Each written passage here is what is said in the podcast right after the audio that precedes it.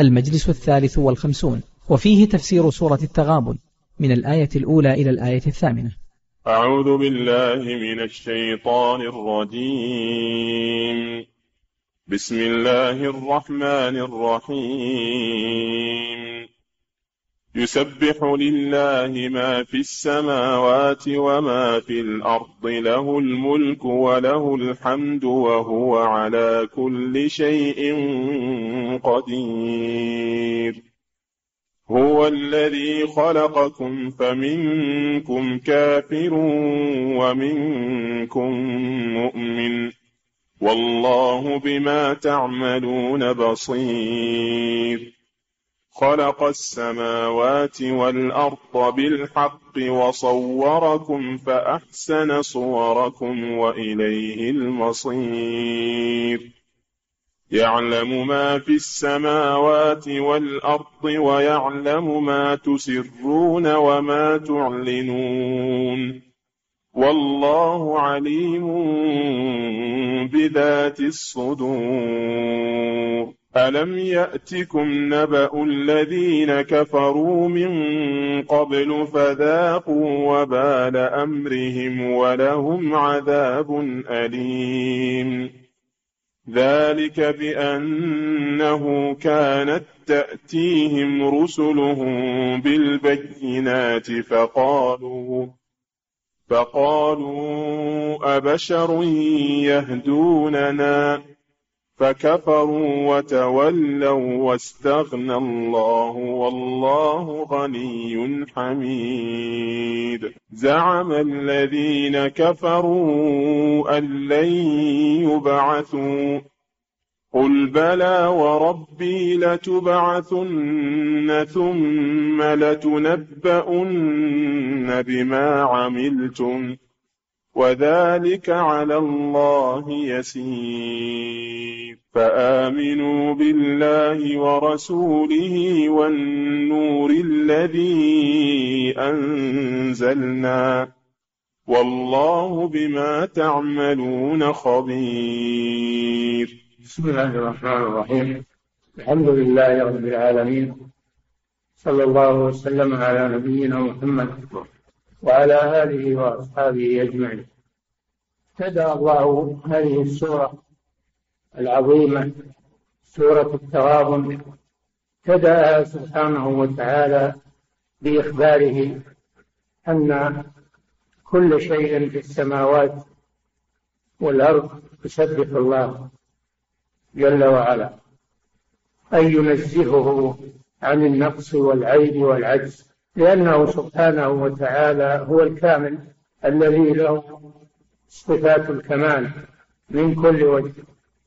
يسبح لله يسبح بلفظ المضارع الذي يفيد الحال والاستقبال. يسبح لله حالا واستقبالا ما في السماوات وما في الأرض. من المخلوقات كلها الناطقة والصامتة. لكن هناك شيء نفهم تسبيحه وشيء لا نفهم تسبيحه.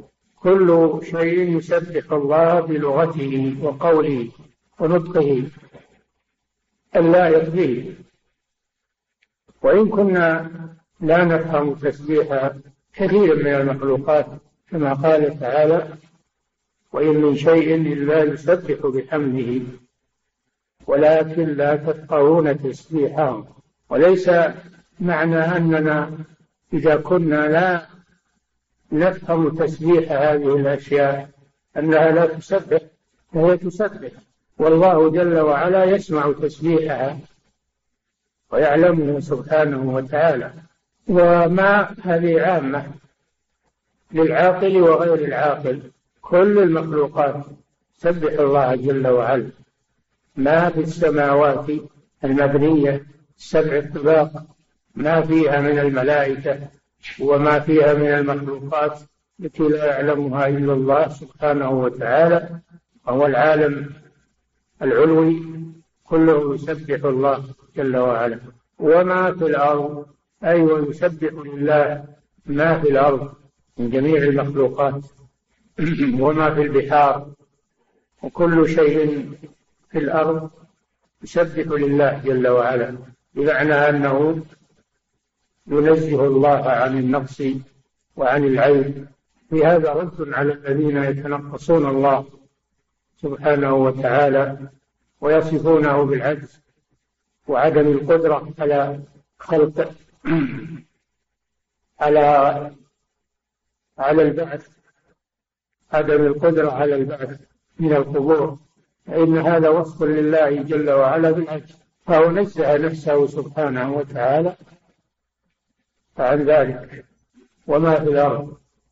كذلك ما هذه اسم موصول بمعنى الذي الذي في السماوات والذي في الأرض وهو يشمل كل المخلوقات جميع أنواعها ما نشاهده وما لا نشاهده. كله يسبح لله جل وعلا. وهو العزيز الحكيم. يسبح لله ما في السماوات وما في الأرض وهو على كل شيء قدير. له الملك وله الحمد. سبح لله ما في السماوات وما في الأرض له الملك وله الحمد فهو على كل شيء قدير. لما أخبر سبحانه أن جميع ما في السماوات وما في الأرض يسبحه أخبر أنه له الملك جميعه فهو المالك المطلق لكل شيء. وأما المخلوق فإنه يملك ملكا مملوكا له وموقتا. أما ملك الله جل وعلا فإنه دائم وشامل لكل شيء. والمخلوق إنما يملك شيئا قليلا وهو ملك مؤقت وملك معار ثم يرجع الملك كله إلى الله جل وعلا. له الملك جميعه. قل اللهم مالك الملك. تؤتي الملك من تشاء تنزع الملك ممن تشاء. بيده الملك سبحانه وتعالى. لا أحد يشاركه في ملكه. له الملك وله الحمد. جميع الثناء له سبحانه وتعالى لأنه المنعم بجميع النعم. وما بكم من نعمة فمن الله فالحمد المطلق له سبحانه وتعالى لأن النعم لأن النعم كلها منه جل وعلا. ومن عداه فإنه يحمد بقدر ما له من الفضل. ولكن الحمد المطلق هو لله جل وعلا له الملك وله الحمد وهو على كل شيء قدير. وهو على كل شيء قدير قادر على كل ما أراده سبحانه وتعالى. لا يعجزه شيء في السماوات ولا في الأرض. إنه كان عليما قديرا. فما أراده وشاءه فإنه قادر على إيجاده. لا يعجزه شيء. ففي هذا عموم قدرته سبحانه وتعالى على كل شيء أراده وشاءه. وأما قوله تعالى وهو على جمعهم إذا يشاء قدير فهذا خاص بالجمع يوم القيامة خاص بحشر الناس وجمعهم يوم القيامة. فلا يقال وهو على ما يشاء قدير بل يقال على كل شيء قدير كما وصف نفسه بذلك. سبحانه وتعالى. هو الذي خلقكم. هو الذي خلقكم. فمنكم كافر ومنكم مؤمن. من قدرته سبحانه أنه خلق بني آدم وأوجدهم بعد أن لم يكونوا شيئا. والذي خلقكم. ولا أحد ينكر هذا. حتى الكفار لا ينكرون أن الله هو الذي خلقهم. ولئن سألتهم من خلقهم ليقولن الله والله جل وعلا اختص بالخلق. لا أحد يخلق معه سبحانه وتعالى. وهو الخلاق العليم والذي خلقكم. فمنكم كافر ومنكم مؤمن. انقسمتم إلى قسمين. منكم كافر بالله سبحانه الذي خلقه ورزقه ومنكم مؤمن به سبحانه وتعالى موحد له عابد له. ولا شك أن الناس ينقسمون إلى قسمين كافر ومؤمن. وكل من الكفر والإيمان مقدر لله سبحانه وتعالى. هو الذي قدر الكفر والإيمان وخلق الكفر وخلق الإيمان. الله خالق كل شيء وهو على كل شيء وكيل.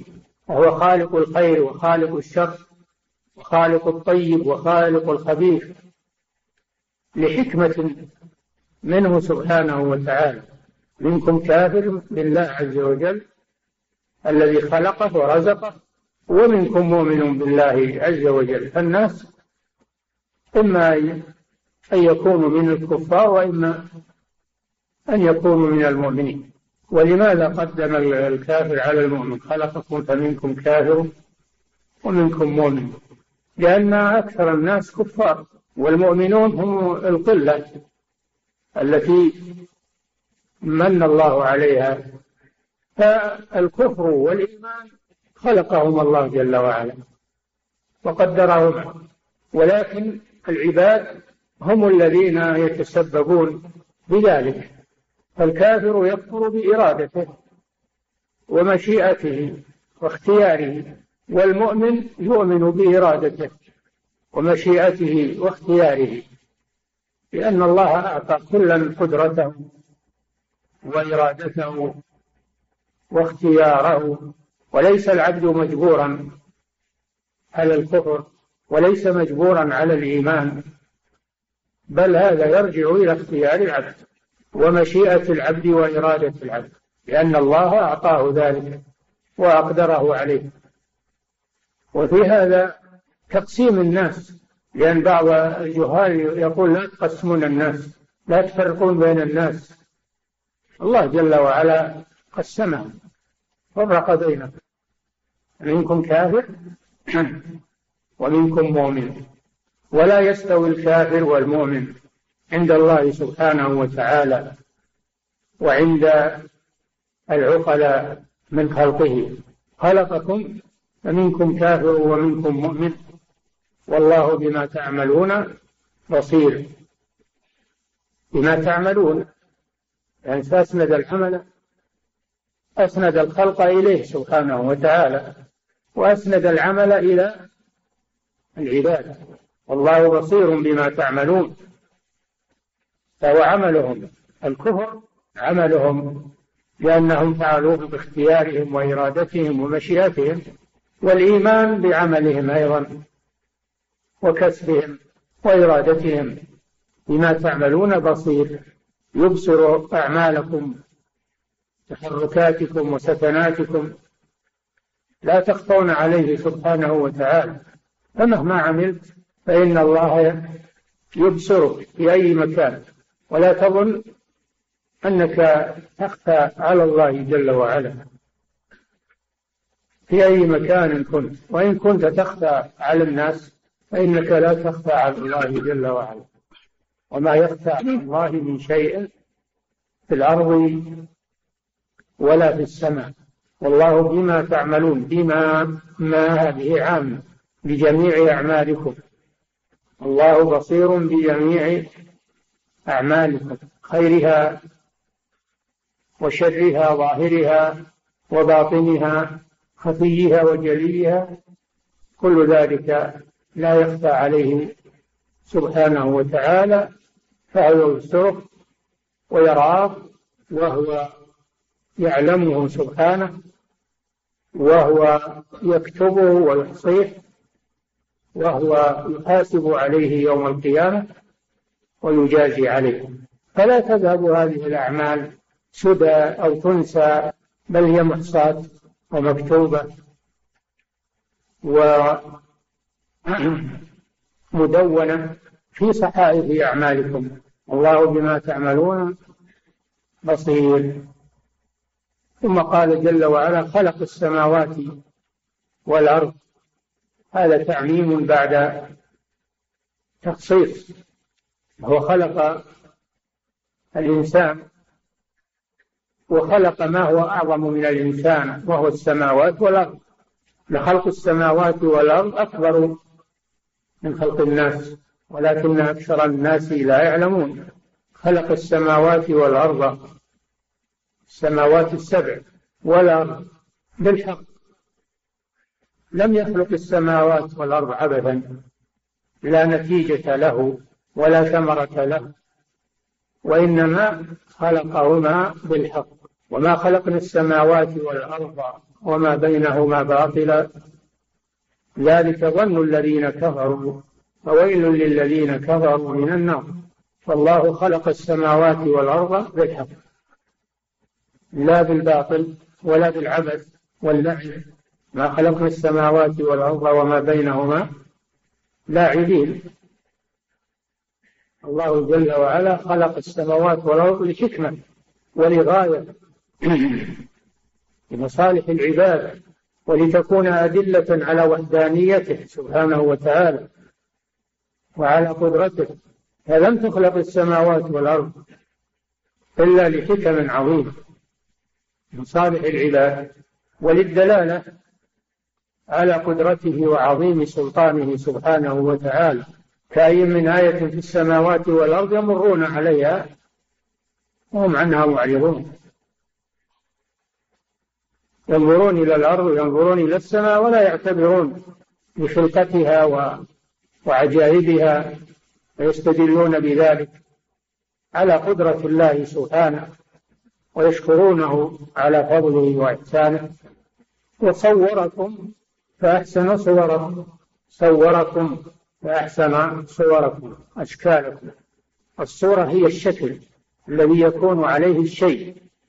فصورة الشيء صورة كل شيء شكله الذي يكون عليه. كل شيء له صورة وله شكل يختص به. وأحسن الأشكال وأحسن الصور هي صورة هذا الإنسان. أحسن صورة المخلوقات والدواب هي صورة هذا الإنسان. كما قال سبحانه وتعالى يا أيها الإنسان ما غرك بربك الكريم الذي خلقك فسواك فعدلك؟ في أي صورة ما شاء ركبك؟ ولو تعجب لو نظر الإنسان إلى صورته وشكله يتعجب من ذلك. لكنه غافل حتى عن نفسه. وفي أنفسكم وفي الأرض آيات للموقنين وفي أنفسكم. أفلا تبصرون؟ صوركم. فأحسن صوركم. فأحسن صوركم. خصكم بجمال الصورة وجمال الشكل وجمال الخلقة من بين سائر المخلوقات. هذا من عجائب قدرته. سبحانه وتعالى. انظر إلى صورة الإنسان وشكله. وانظر إلى صور الحيوانات وأشكالها. تجد أن الإنسان هو أحسن هو أحسن المخلوقات صورة وشكلا ثم قال وإليه المصير. ليس خلق هذا الإنسان على هذا الشكل العجيب تركيب العجيب. ليس عبثا ليس عبثا. بل إنه سيصير إلى الله جل وعلا ويحاسبه ويجازيه لم يخلق لأجل أن يأكل ويشرب على هذه الأرض ويملك ويتسلط ثم يذهب وينسى أبدا. هذا الإنسان الذي اعتنى الله به هذه العناية وأنعم عليه هذه النعم وسخر له كل شيء هذا له شأن عند الله جل وعلا. يصير إلى الله يبعثه الله بعد الموت ويجازيه على أعماله تصرفاته. وإليه المصير مصير كل المخلوقين الكفرة والمؤمنين كلهم يصيرون إلى الله جل وعلا المحسن والمسيء. كله مرده إلى الله جل وعلا. يعلم ما في السماوات والأرض. لما ذكر عموم لما ذكر عموم خلقه وعموم قدرته ذكر عموم علمه سبحانه وتعالى. يعلم ما في السماوات والأرض. ويعلم ما تسرون وما تعلنون. علمه سبحانه وتعالى محيط بكل شيء. ما في السماوات على اتساعها وعظمتها يعلمه كله سبحانه. لا يخفى عليه شيء. ويعلم ما في الأرض. يعلم ما في الأرض وما يكون فيها. فهو سبحانه فوق مخلوقاته مستوى على عرشه. وأما علمه فهو في كل مكان لا يخفى عليه شيء يعلم ما في السماوات والأرض ويعلم ما تسرون أي تخفونه وما تعلنون أي تظهرونه. يستوي في علمه سبحانه وتعالى ما يسر وما يعلن. علمه محيط بكل شيء. يعلم ما بين أيديهم وما خلفهم ولا يحيطون به علما. يعلم ما في السماوات والأرض ويعلم ما تسرون وما تعلنون. وهو عليم بذات الصدور بذات الصدور بما في قلوبكم. لا أحد يعلم ما في قلبك وما تسره في نفسك إلا الله جل وعلا. عليم بذات الصدور بما في صدور العالم وما يسرونه فيها وما يفكرون فيه وما ينوونه في قلوبهم. يعلم ذلك سبحانه وتعالى. فيجب على المسلم أن يحسن نيته وقصده وتفكيره لأن الله يعلم ذلك لا يخفى عليه سبحانه وتعالى. وأن يحسن النية والقصد. ثم قال جل وعلا مذكرا لعباده مذكرا لنا أحوال من كذب من الأمم السابقة وكفر بالله عز وجل ماذا حل به. ألم يأتكم نبأ الذين؟ قد أتاكم. هذا استفهام تقرير استفهام تقرير. ألم يأتكم أي قد أتاكم؟ نبأ الذين أي خبر. خبر الذين من قبلكم وصل إليكم أخبار الأمم الماضية. حتى كأنكم تشاهدونها. مما قصه الله عليكم في كتابه. وما تتناقلونه أنتم فيما بينكم وما تشاهدونه من آثار الأمم الماضية من مساكنهم وأعمالهم وآثارهم في الأرض هذا يدلكم على أحوال الأمم الماضية وأن الله قد أحل بها العقوبة. فخذوا حذركم أن يحل بكم ما حل بهم والسعيد من وعظ بغيره. ألم ياتكم نبأ الذين من قبلكم من عام قوم نوح وعاد وثمود وأخبار الأمم الماضين؟ فتعتبروا بذلك. ألم ياتكم نبأ الذين من قبلكم؟ فتحصل لكم العبرة والعظة. فهذا فيه الحث على تدبر أحوال الماضين والاعتبار بآثارهم مع أنهم كانوا أشد منكم قوة وآثارا في الأرض فما أغنى عنهم ما كانوا يكسبون فلا تأمنوا أن يحل بكم ما حل بهم. ألم يأتكم نبأ الذين من قبلكم؟ نعم. كفروا من قبل فذاقوا وبال أمرهم. نبأ الذين كفروا من قبل.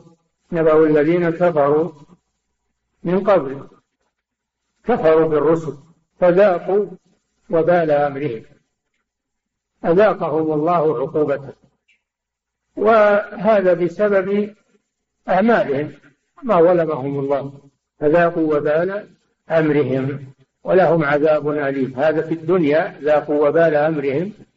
في الدنيا مما حل بهم من الهلاك والدمار وخراب الديار ولهم عذاب أليم في الآخرة. فاحذروا أن يصيبكم مثل ما أصابهم. فذاقوا وبال أمرهم ولهم عذاب أليم. السبب ذلك لأنه أي بسبب أنه كانت تأتيهم رسلهم كانت تأتيهم رسلهم بالبينات أي بالبراهين والأدلة. الواضحة الدالة على وجوب عبادة الله وحده وترك عبادة ما سواه. فكل الرسل جاءوا بهذا بالأمر بعبادة الله وترك عبادة ما سواه. كانت تأتيهم رسلهم بالبينات فكفروا كفروا بالرسل كفروا بآيات الله. فاحذروا أن تكفروا برسولكم. وأن تكفروا بآيات ربكم فيحل بكم ما حل به. وقالوا أبشر يهدوننا؟ أبوا أن أن يطيعوا الرسل ويستجيبوا لهم. وقالوا ليس لهم فضل علينا. هم من جنسنا ومنا فليس لهم علينا فضل. ولماذا يخصون بالرسالة دوننا مع أنهم مثلنا؟ أبشر يهدوننا. تكبروا والعياذ بالله على رسلهم. ويريدون أن الله يرسلهم مثل ما أرسل هؤلاء أو أن ينزل عليهم ملائكة ينزل عليهم ملائكة. قال الذين لا يرجون لقاءنا لولا ينزل علينا الملائكة. أو نرى ربنا ما نؤمن لخبر ناس مثلنا. بل إما أن نرى الله ونشاهد الله وإما أن يرسل لنا ملائكة. أما أن يرسل لنا بشر فهذا لا لا نستجيب له. تكبرا وعنادا. وهذا من العجيب أنهم يستبعدون أن تكون الرسالة في البشر ولا يستبعدون أن تكون العبادة للحجر يعبدون الأحجار والأشجار وهي دونهم. وأما الرسالة فيستبعدون أن تكون في البشر أبشر يهدوننا استنكار هذا استفهام استنكار منهم. وقالوا واجهوا الرسل إن أنتم إلا بشر مثلنا.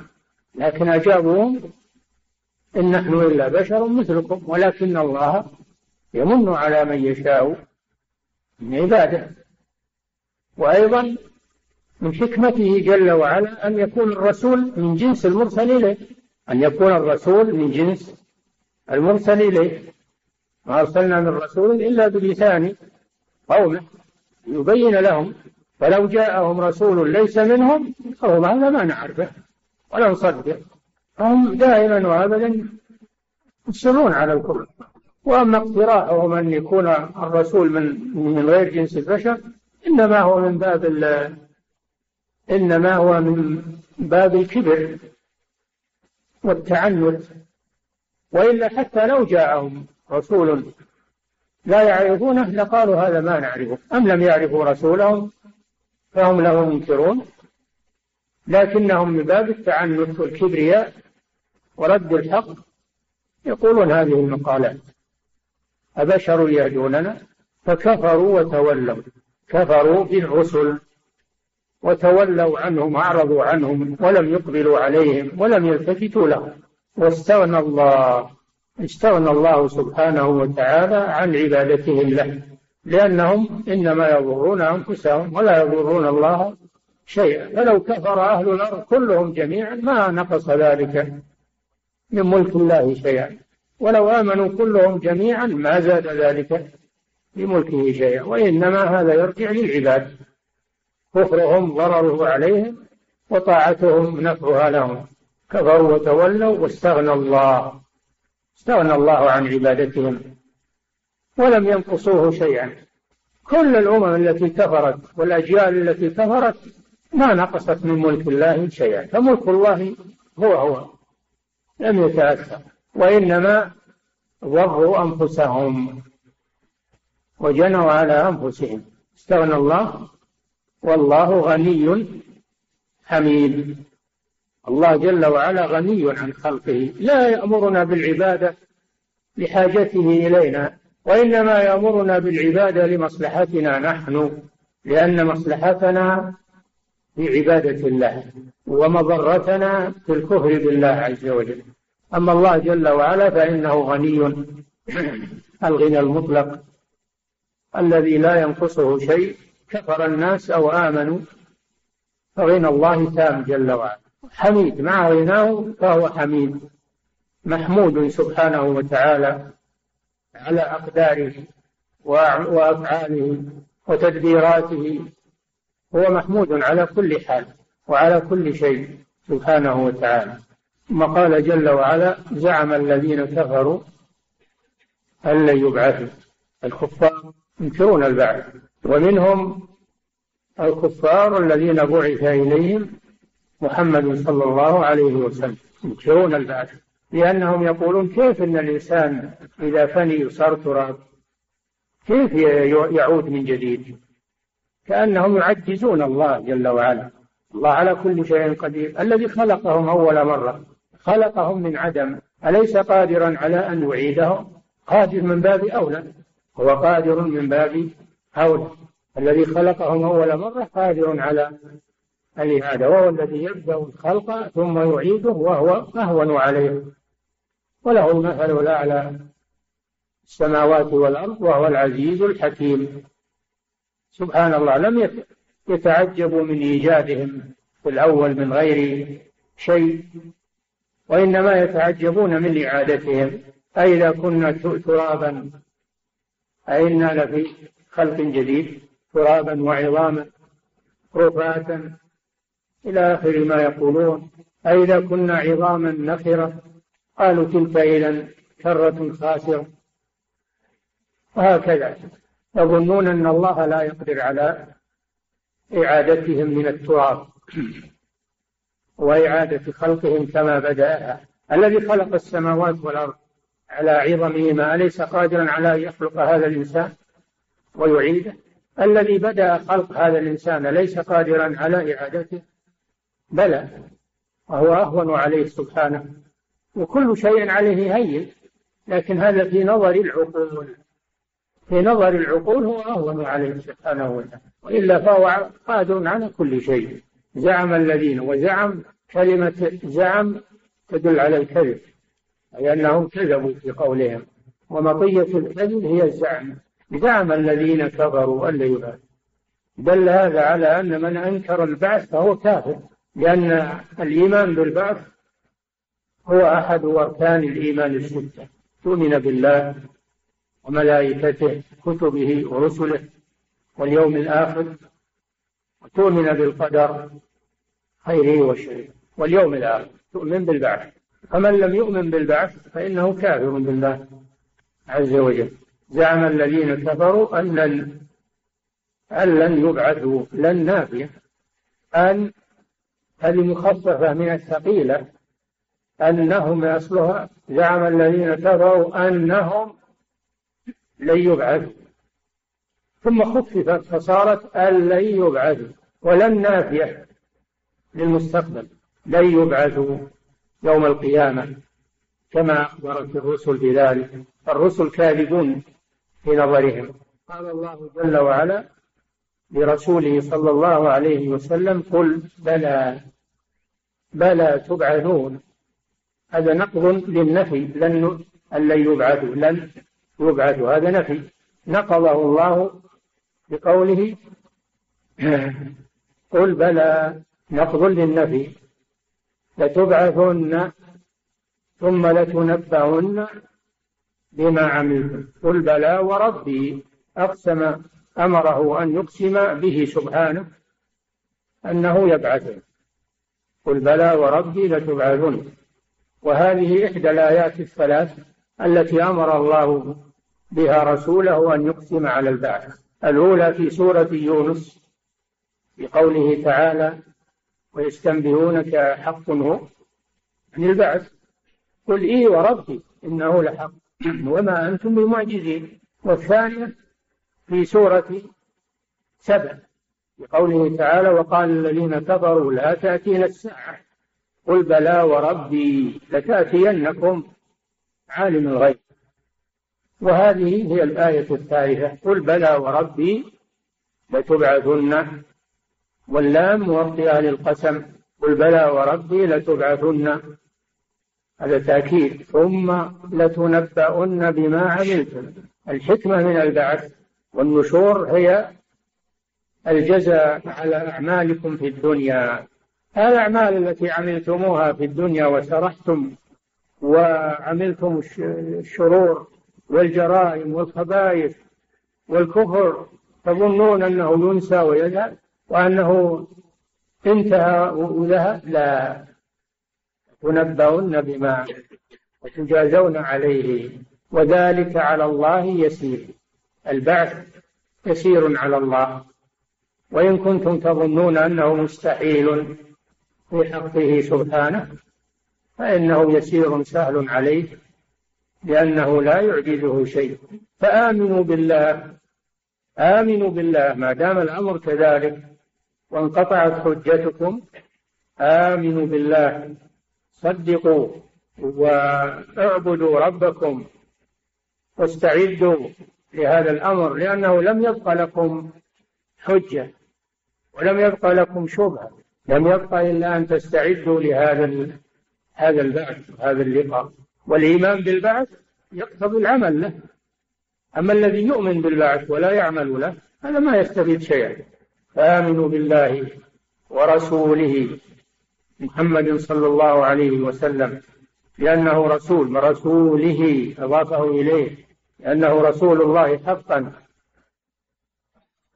لا يقوله إلا الصدق ولا جاءكم إلا بالحق من عند الله عز وجل. فآمنوا بالله ورسوله والنور الذي أنزلنا النور القرآن.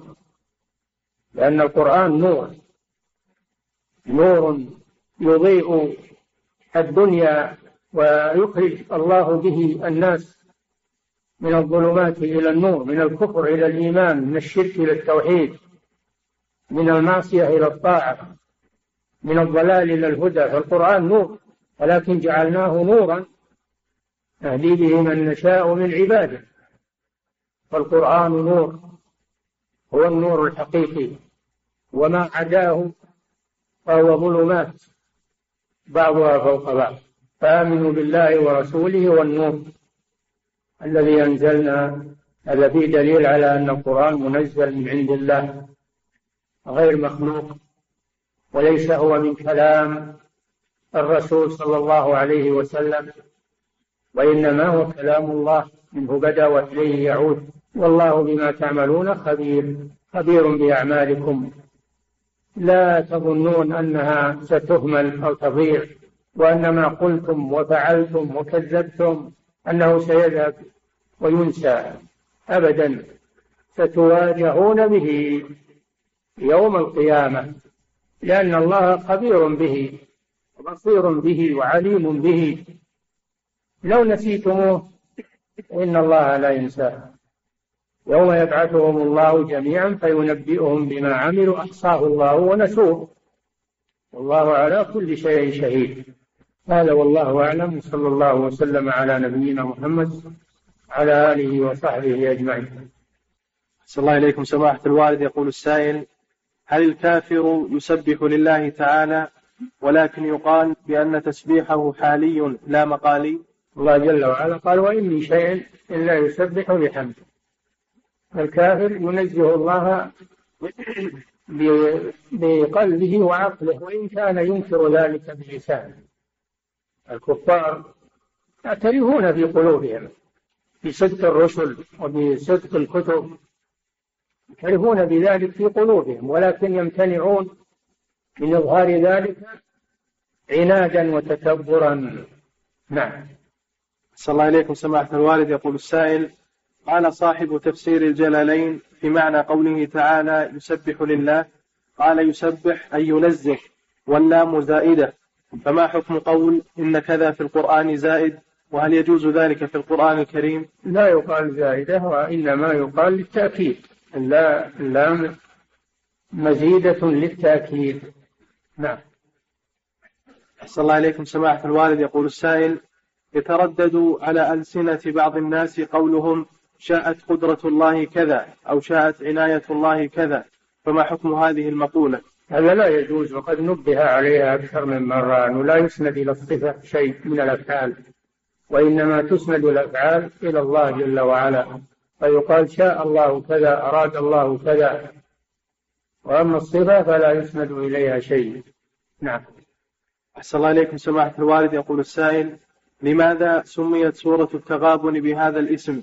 وهل النور اسم لله تعالى؟ لأن جاء لأنه جاء فيها يوم يجمعكم يوم الجمع. ذلك يوم التغابن.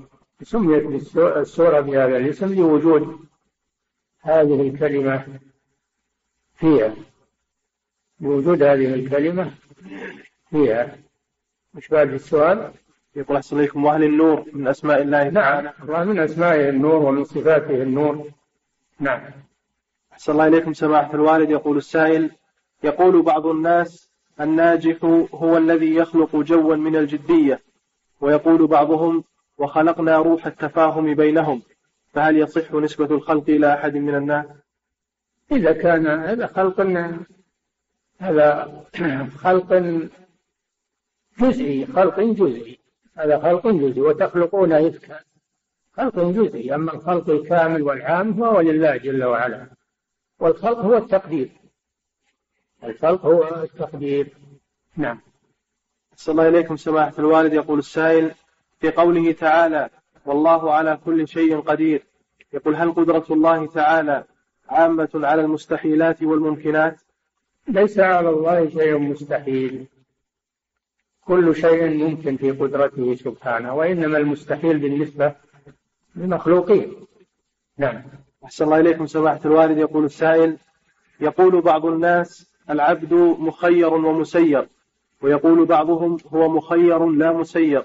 وبعضهم يعكسها ثم الصحيح في ذلك. صحيح الأول أنه مسير ومخير. من حيث المقادير والمصائب والأمراض والأرزاق و... فهذا هذا مسير فيه ليس له فيه قدرة. أما من حيث الأعمال والطاعة والمعصية والكسب فهو مخير في ذلك. نعم. فهو مسير ومخير. نعم. أحسن الله إليكم سماحة الوالد يقول السائل في قول النبي صلى الله عليه وسلم خلق الله آدم على صورته. يقول ما المعنى الصحيح لهذا الحديث؟ الحديث على ظاهره على صورته سورة الرحمن. يعني في بعض الروايات على صورة الرحمن بمعنى أن الإنسان سميع بصير له صفات. والله جل وعلا سميع بصير له صفات لكن مع الفرق. بين الخالق والمخلوق في أسمائه وصفاته. نعم. صلى الله إليكم سماحة الوالد يقول السائل هل هذا القول صحيح؟ أن معية الله تعالى مع عباده المؤمنين معية ذاتية. لا ليس الله مختلطا بخلقه. معية ذاتية يعني أنه مختلط بخلقه تعالى الله عن ذلك. هذا قول الحلولية. لكنه معهم بعلمه. معهم بعلمه وإحاطته ونصره وتأييده لا أنه مختلط بهم. نعم. صلى الله إليكم سماحة الوالد. يقول السائل ما حكم من يقول للآخر من يقول للكافر الآخر ولا يصرح بأنه كافر؟ هذا مخالف لما جاء في القرآن من أن الله ذكر الكفار والمؤمنين والعصاة والمطيعين. والمحسنين والمجرمين فالله فرق بين عباده بأفعالهم وصفاتهم. الذي لا يميز المؤمن من الكافر هذا مكذب لله ولرسوله وللعقول مقتضى العقول. فلا بد أن يقال للكافر كافر ويقال للمؤمن مؤمن. والناس يقسمون إلى مؤمن وكافر. خلقكم فمنكم كافر ومنكم مؤمن. نعم. صلى الله إليكم سماحة الوالد. يقول السائل في قوله تعالى ألم يأتكم نبأ الذين كفروا من قبل؟ يقول هل يدخل في هذه الآية كفار قريش وما حل بهم يوم بدر؟ بالنسبة لنا نعم. هذا بالنسبة لنا هم من قبلنا أما بالنسبة لهم فالمراد بذلك الأمم السابقة لهم كعاد وثمود وقوم إبراهيم. نعم.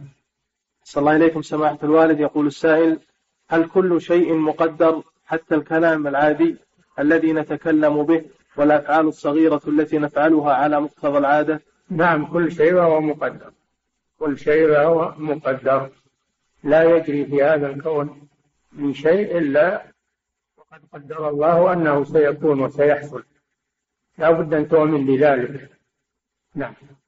صلى الله إليكم سماحة الوالد. يقول السائل بعض الناس إذا نصحته بالتوبة من الذنب يحتج بحديث قول النبي صلى الله عليه وسلم كل أمتي معافى إلا المجاهرين. ويقول طالما أني لم أجاهر بالمعصية فلا حرج علي فهل حجته صحيحة؟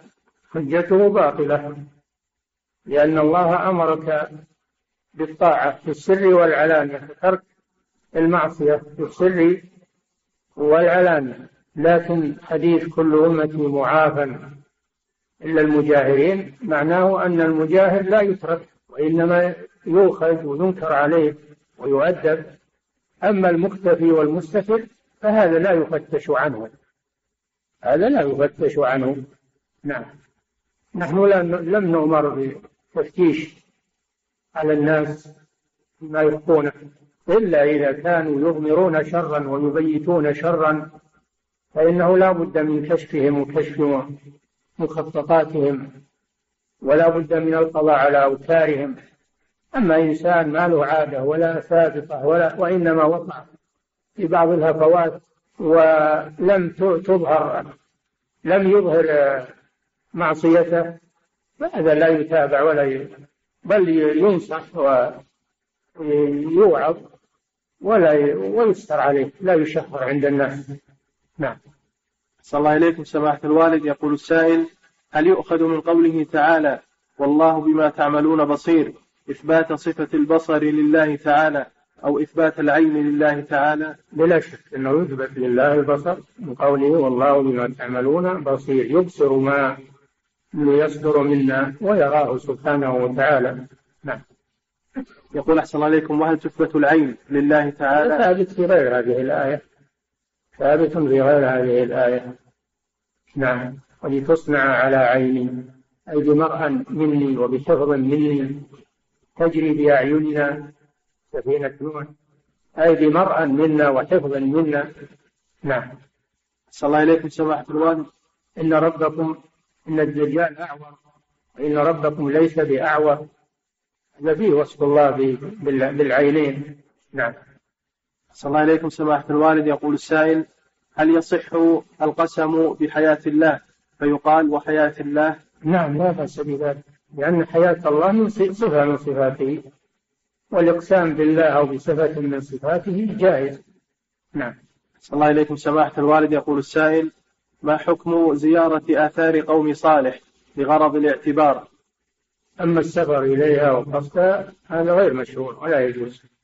وأما إذا مر الإنسان بها ذاهبا لغيرها وإنما مر بها في طريقه فلا بأس أن ينظر فيها للاعتبار لا للتعظيم والإعجاب بحضارتهم و... وإنما للاعتبار والاتعاظ قال صلى الله عليه وسلم لما مر بديار قوم ثمود قال لا تدخلوها إلا أن تكونوا باكين أن يصيبكم مثل ما أصاب الذي يمر بها وينظر فيها للاعتبار والاتعاظ هذا لا بأس به لأن فيها عبرة فيها عظة أما الذي يمر يسافر لها أو يدخلها بإعجابا بها فهذا لا يجوز. نعم. صلى الله إليكم سماحة الوالد. يقول السائل هناك بعض الدعايات التي تروج بين العامة أن القيامة ستكون بعد كذا من الزمن ويحددون وقتها. فهل الذي يصدق مثل هذه الدعايات يكفر؟ نعم هذا من ادعاء علم الغيب. وعلم الساعة بالذات الله جل وعلا لم يخبر به أو يطلع عليه نبيا من أنبيائه لا ملك مقرب ولا نبي مرسل أن يطلع على هذا عنده علم الساعة ولا يعلم متى تقوم إلا هو سبحانه وتعالى الذي يدعي أنه يعرف وقت قيام الساعة هذا مكذب لله ولرسوله نعم صلى الله إليكم سماحة الوالد يقول السائل ما حكم قراءة سورة الفاتحة للمأموم في الصلاة الجهرية؟ في سكتات الإمام مشروعة. أما والإمام يقرأ فلا يجوز. قال تعالى وإذا قرئ القرآن واستمعوا له وأنصتوا لعلكم ترحمون. نعم. أسأل الله إليكم سماحة الوالد. يقول السائل ما هي الكتب التي تنصحون بها طالب العلم بقراءتها في شرح أسماء الله تعالى الحسنى وليس فيها تأويل للصفات؟ كتب كثيرة وأقربها القرآن الكريم متضمن من كثير من أسماء الله وصفاته. كذلك حديث الرسول صلى الله عليه وسلم فيها أسماء الله وصفاته وفيها مؤلفات فيها مؤلفات في الأسماء الحسنى. ولكن لا يكفي أنك تقرأها بنفسك دون أن تقرأها على أحد العلماء. فيبين لك معانيها. نعم. صلى الله إليكم سماحة الوالد. يقول السائل أنا إمام مسجد وأرغب في قراءة مختصر تفسير البغوي على جماعة المسجد. وقد قدم فضيلتكم لهذا الكتاب المختصر. فما رأي فضيلتكم بين المختصر وبين تفسير الشيخ السعدي رحمه الله؟ علما بأن جماعة المسجد أغلبهم عوام. كلاهما طيب. كلاهما طيب. أو تفسير ابن كثير كلاهما طيب. على منهج السلف. نعم. أحسن الله إليكم سماحة الوالد يقول السائل أنا من بلاد السودان مقيم بالمملكة وأعطي أحد الإخوة السودانيين هنا مبلغا من المال بالريال السعودي ليحولها إلى أهلي في السودان بالجنيه السوداني. فهل في ذلك بأس؟ نعم هذا فيه إشكال لأن هذا صرف. بيع العملة بالعملة هذا صرف. والصرف لابد من التقابض في المجلس. العوض والمعوض. لابد من التقابض بالمجلس. فأحسن شيء أنك تشتري الجنيه السوداني من هنا روح للسودان نعم. صلى الله إليكم سماحة الوالد. يقول السائل هل يؤخذ من قول النبي صلى الله عليه وسلم سبحن بالأنامل فإنهن مستنطقات؟ هل يؤخذ منه تحريم التسبيح بغير الأنامل؟ لا لا يؤخذ منه تحريم التسبيح بغير الأنامل. يجوز التسبيح بالحصى. وكانت أم المؤمنين جويرية رضي الله عنها تسبح تعد التسبيح بالحصى ولم ينكر عليها النبي صلى الله عليه وسلم ذلك. يجوز إحصاء العد بالحصى أو أو بالأصابع. نعم ولكن الأصابع أفضل. نعم. أحسن الله إليكم سماحة الوالد. يقول السائل هل أم زوجة أبي الثانية تكون من محارمي؟ أم أم زوجة أبيه الثانية. لا ليست من محارم هذه أجنبية. لكن بالنسبة لأبيك بالنسبة لأبيك هي من محارمه نعم أعيد السؤال. يقول أحسن الله إليكم هل أم زوجة أبي الثانية من محارمي أم زوجة أبيك؟ نعم أحسن الله زوجة أبيه الثانية. أم زوجة أبيك الثانية ليست من محارمه بل هي أجنبية. منك. نعم. أحسن الله إليكم سماحة الوالد. يقول السائل ما حكم الانتساب إلى غير الأب من أجل المعيشة وليس من أجل الانتساب الكلي والانقطاع عن النسب؟ ما حكم؟ يقول أحسن الله إليكم ما حكم الانتساب إلى غير الأب من أجل المعيشة؟ حرام. لا يجوز الانتساب إلى غير الأب لأي غرض كان من الأغراض وملعون من يفعل ذلك. لا يجوز الانتساب إلى غير ذلك الله جل وعلا ادعوهم لآبائهم وأبسط عند الله. ولا يجوز الانتساب إلى غير الأب لأي غرض من الأغراض. نعم. أحسن الله إليكم سماحة الوالد. يقول السائل التأمين الصحي لازم على كل مقيم. فما حكم الاستفادة منه؟ علما بأن تكاليف العلاج باهظة وقد تستغرق كل مرتب التأمين يسأل عن التأمين. التأمين الصحي التأمين بجميع أنواعه. التأمين التجاري الذي يقصد منه الاستثمار حرام بجميع أنواعه الصحي وغير الصحي ولكن إذا أجبرت عليه تدفعه على أنه ضريبة ولا تستفيد منه. تعالج على على حسابك. تعالج على حسابك نفسك وأولادك. تعالجهم على حسابك. ولا تعالجهم من أموال التأمين لأنها أموال الناس. أموال الناس لا تحل لك. نعم. صلى الله إليكم سماحة الوالد. يقول السائل بعض من يعظ الناس في أثناء الموعظة يستدل بآية ويرتلها ويجودها فهل جرى على ذلك فعل السلف؟ لا. الترتيل إنما يكون في التلاوة. أما للاستدلال والاستشهاد فلا ترتل الآية وإنما تقرأ عاديا. نعم. أحسن الله إليكم سماحة الوالد. يقول السائل ما هي مراتب القدر الأربعة؟ وهل يتغير ما في اللوح المحفوظ؟ مراتب القدر الأربعة معروفة. العلم علم الله جل وعلا بالأشياء قبل وقوعها يعلم ما كان وما يكون في الماضي وفي المستقبل. والمرتبة الثانية الكتابة في اللوح المحفوظ. المرتبة الثالثة المشيئة. مشيئة الأشياء المكتوبة مشيئة إيجادها وخلقها. المرتبة الرابعة خلقها وإيجادها. هذه مراتب القضاء والقدر التي يجب الإيمان بها ولا يغير ما في اللوح المحفوظ. نعم. أحسن الله إليكم سماحة الوالد. تقول السائلة امرأة كانت نفساء ثم طهرت وصلت ثم بعد فترة أتاها الحيض مرة أخرى. ثم بعد ذلك طهرت وصلت ثم بدأ يخرج منها دم منقطع فما الحكم في ذلك؟ النفساء في أثناء الأربعين إذا انقطع دمها انقطاعا كاملا فإنها تغتسل وتصلي وتصوم في فترة الانقطاع.